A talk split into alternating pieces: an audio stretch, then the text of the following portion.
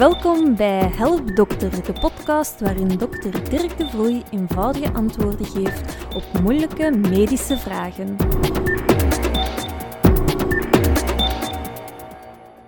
Welkom bij de derde aflevering van de podcast Help Dokter. In deze podcast probeer ik als huisarts eenvoudige antwoorden te geven op jullie medische vragen. Die vragen kunnen gaan over ziekte, preventie en organisatie van de gezondheidszorg. Vandaag hebben we het over opvliegers, hoeveel uur slaap je nodig hebt en euthanasie bij dementie. Laten we alvast beginnen met de eerste vraag. Welkom bij Help Dokter. Veel vrouwen hebben bij en na de overgang last van vapeurs of opvliegers. Na de menopauze hebben vrouwen toch minder geslachtshormonen. Hoe komt het dan dat ze dan toch nog opvliegers krijgen na de menopauze?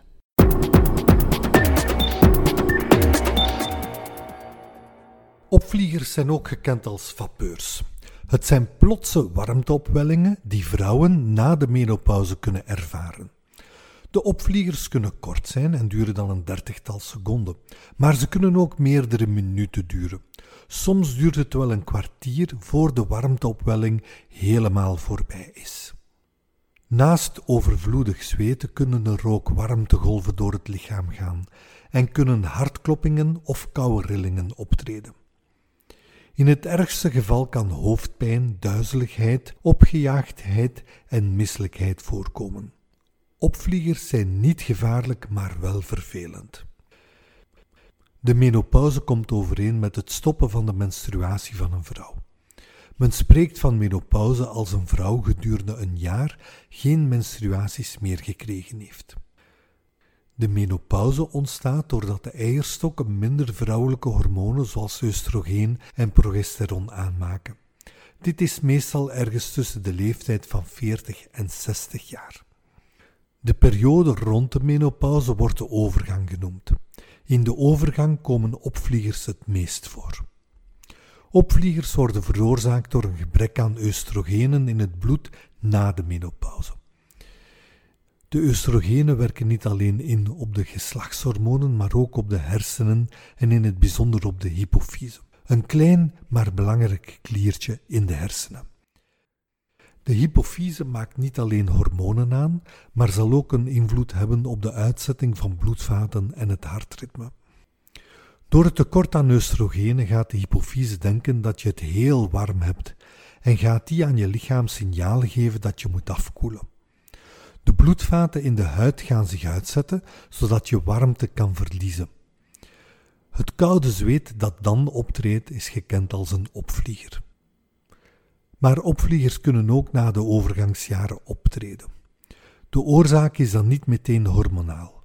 We merken wel dat opvliegers na de leeftijd van 60 jaar vaker voorkomen bij dames die roken of overgewicht hebben. Sommige medicamenten zoals antidepressiva, pijnstillers en bloeddrukpillen worden ook gelinkt aan opvliegers. Dames die deze medicamenten innemen kunnen zeker contact opnemen met hun huisarts. Veel dames hebben vooral s'nachts last van opvliegers. Dit kan je voor een deel vermijden door de kamer goed koel te houden en neem vooral geen warme douche of geen warm bad voor het slapen gaan. Best vermijd je ook cafeïnehoudende dranken zoals cola, koffie en thee. Of alcohol kan je ook best vermijden voor het slapen gaan. En felgekruide maaltijden zijn evenmin aan te raden. Indien dit allemaal niet helpt, kunnen medicamenten voorgeschreven worden. Deze medicamenten bevatten dan oestrogenen, zodat het tekort aan oestrogenen, dat de oorzaak is van de opvliegers, kan aangevuld worden. Deze medicamenten zijn beschikbaar als pleisters, gels of tabletten. Vroeger werden aan alle vrouwen in de overgang hormonen voorgeschreven. Dit is niet meer gebruikelijk. Alleen als behandeling van de opvliegers zijn deze hormonen nog aangewezen. Niet alleen vrouwen, maar ook mannen kunnen last hebben van opvliegers. Ook bij de mannen worden opvliegers veroorzaakt door een gebrek aan geslachtshormonen. Bij de mannen is er dan een tekort aan testosteron. Maar bij mannen daalt het testosterongehalte niet zo snel als bij de vrouwen het oestrogeengehalte daalt in de menopauze. Doordat de daling geleidelijker is, zullen weinig mannen hierdoor opvliegers krijgen. Wel kunnen sommige medicamenten voor de behandeling van kanker opvliegers veroorzaken bij mannen. Dit bespreken ze dan best met hun behandelende arts. Opvliegers worden dus zowel bij mannen als bij vrouwen veroorzaakt doordat de hoeveelheid geslachtshormonen daalt met het ouder worden. Welkom bij Help Dokter. Hoeveel uur moeten kinderen s'nachts slapen?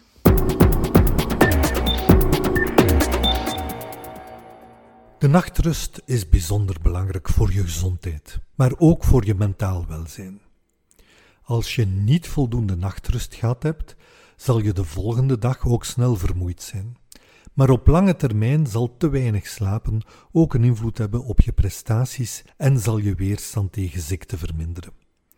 We moeten ook voldoende slapen om onze herinneringen te verwerken. Studenten die niet lang slapen na het blokken zullen minder onthouden van hetgeen ze geblokt hebben. Tijdens het slapen rusten onze hersenen, zodat beschadigde cellen kunnen hersteld worden. Maar ook giftige stoffen die overdag werden aangemaakt, kunnen tijdens het slapen opgeruimd worden. Mensen die weinig slapen zullen ook sneller overgewicht hebben. Sommige mensen beweren dat ze met vier uur slapen voldoende hebben. Het klopt dat de eerste vier uur van de slaap de belangrijkste zijn en dat je dit een paar nachten kan volhouden. Maar vervolgens ga je er toch de nadelige gevolgen van merken. Sommige mensen hebben wel minder slaap nodig dan anderen. Gemiddeld wordt aangenomen dat je 7 tot 8 uur moet slapen om volledig uitgeslapen te zijn. Een aantal mensen kan het met minder slaap doen. Er zijn zelfs mensen met een aangeboren afwijking die minder slaap nodig hebben. Zij hebben een mutatie van het DEC2-gen en hebben gemiddeld 1 tot 2 uur minder slaap nodig dan anderen. DEC2 heeft een invloed op het hormoon orexine. Dit hormoon zal ons wakker houden. Mensen met slaapziekte, ook gekend als narcolepsie, hebben bijvoorbeeld te weinig orexine. Hoe weet je nu of je voldoende en goed geslapen hebt? S'morgens, als je wakker wordt, moet je het gevoel hebben dat je volledig uitgerust bent. Je slaapkwaliteit hangt af van de slaapcontinuïteit en je slaapefficiëntie. Je slaapcontinuïteit wordt bepaald door de slaaptijd en het doorslapen. De slaapefficiëntie is de verhouding van de tijd in bed doorgebracht tot de tijd die je geslapen hebt. Normaal moet je binnen de 30 minuten na het slapen gaan in slaap vallen en moet je minstens 85% van de tijd die je in bed gelegen hebt geslapen hebben. De slaapkwaliteit zal ook minder goed zijn als je meer dan één keer per nacht wakker wordt en meer dan 20 minuten wakker bent als je tussentijds wakker wordt. Als we ziek zijn, dan moeten we uiteraard meer slapen. We moeten ons lichaam de kans geven om zich te herstellen. In de winter hebben we ook meer slaap nodig. Dat komt omdat er minder daglicht is, waardoor dat we meer slaaphormoon melatonine produceren. In de zomer moeten we dan weer minder lang slapen. Volwassenen hebben dus genoeg met 7 tot 8 uur slaap, maar voor kinderen en ouderen is dit anders. Iedereen weet dat baby's bijna de hele dag en de hele nacht slapen. Ze steken al hun energie in groeien, maar met het ouder worden vermindert de nood aan slaap. Ouderen maken minder melatonine aan, waardoor hun slaap oppervlakkiger zal worden en ze vaker wakker worden s'nachts. Ze zullen daardoor ook vroeger wakker worden. Sommige ouderen compenseren dit dan ook met een middagdutje, wat een uitstekende oplossing is. In sommige warme landen is dat middagdutje zelfs voor alle volwassenen ingeburgerd. Het is daar vaak gekend als de siesta. Ze slapen op het warmste deel van de dag omdat werken dan veel inspanningen vergt. Hun nachtrust is dan vaak ook wel wat korter. Bij pubers spelen hormonale veranderingen dan weer een rol. Daardoor verschuift hun dag- en nachtritme en hebben ze het moeilijk om s'avonds te gaan slapen en om s morgens wakker te worden. Het is dus normaal dat kleuters en kinderen tot de leeftijd van 5 jaar de helft van de dag slapen. Kinderen in de lagere school slapen ongeveer 10 uur per dag en in de middelbare school 8 tot 9 uur per dag. Daarna hebben we met 7 tot 8 uur slaap zeker voldoende. Welkom bij Help Dokter. Mijn tante heeft heel haar leven gezegd dat ze euthanasie wenst indien ze dement zou worden. Ze is nu al een paar jaar dement, maar de artsen weigeren om euthanasie toe te passen. Waarom kan je geen euthanasie krijgen als je dement bent?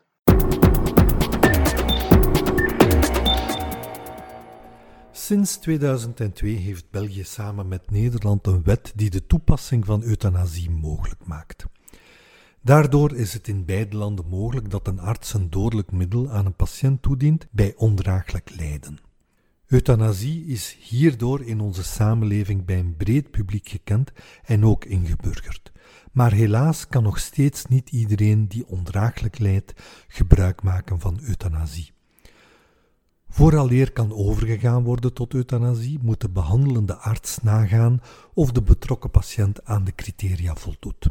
De patiënt moet zich in een medisch uitzichtloze toestand bevinden en aanhoudend en ondraaglijk fysiek en of psychisch lijden, waarbij dat lijden niet gelenigd kan worden en het gevolg is van een ernstige en ongeneeslijke door ongeval of ziekte veroorzaakte aandoening.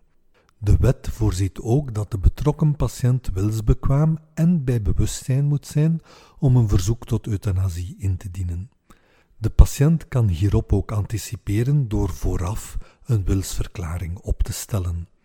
Elke handelingsbekwame persoon kan een wilsverklaring opstellen, waarin die zijn wensen kenbaar maakt met betrekking tot het levenseinde.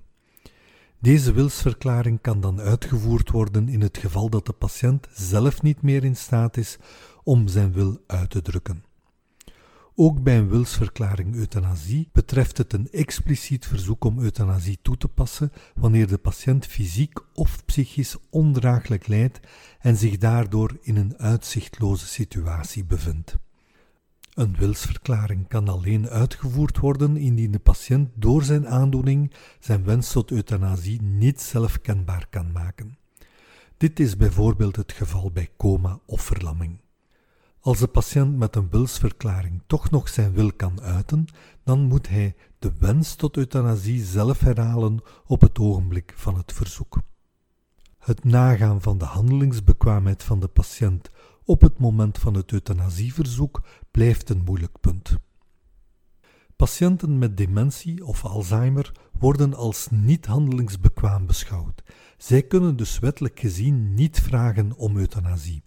Deze patiënten met dementie of Alzheimer hebben dus volgens de huidige euthanasiewet geen recht op euthanasie.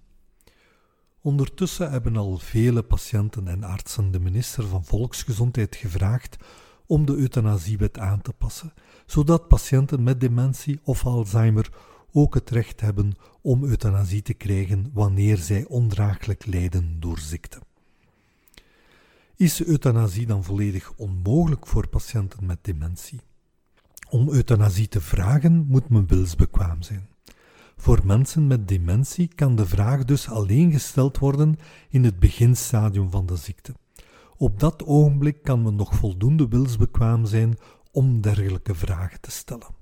Voor patiënten die binnen afzienbare tijd zouden overlijden, moet naast de behandelende arts nog een onafhankelijke arts de patiënt onderzoeken en zich vergewissen dat het verzoek vrijwillig, overwogen en herhaald is en dat er geen extra druk uitgeoefend werd op de patiënt. Indien de patiënt niet binnen afzienbare tijd zou overlijden, hetgeen te verwachten is bij iemand met dementie, moeten naast de behandelende arts twee onafhankelijke artsen de patiënt onderzoeken en een advies geven. De patiënt moet op het moment van de aanvraag, maar ook op het ogenblik van de uitvoering van de euthanasie voldoende helder zijn. Dit heeft tot gevolg dat bij iemand met dementie er niet veel tijd kan verlopen tussen de aanvraag en de uitvoering. Hierdoor kan het gebeuren dat bij mensen met dementie de euthanasie vroeger toegepast wordt dan echt nodig is, omdat de vrees bestaat dat men niet meer helder genoeg zal zijn vanaf een bepaald moment. Men kan in België dus wel degelijk euthanasie krijgen bij dementie, maar de voorwaarden zijn zeer streng en de euthanasie wordt daardoor soms vroegtijdig uitgevoerd. Een aanpassing van de wet dringt zich daarom op. Welkom bij Help Dokter. Tot daar de antwoorden op de vragen die deze week gesteld werden. U kan ook een vraag stellen via een e-mail naar podcast.dirkdevrooi.be of via de Facebookpagina Help Dokter. Voor de podcast is het natuurlijk leuker als u de vraag zelf kan inspreken en onze opname bezorgen via de e-mail podcast.dirkdevrooi.be. Je mag de vraag ook gewoon schriftelijk stellen via een e-mail. In een van de volgende podcasts zal ik uw vraag dan op een eenvoudige en begrijpbare manier beantwoorden. Volgende week mag u weer een nieuwe aflevering van de podcast Help Dokter verwachten. Tot dan!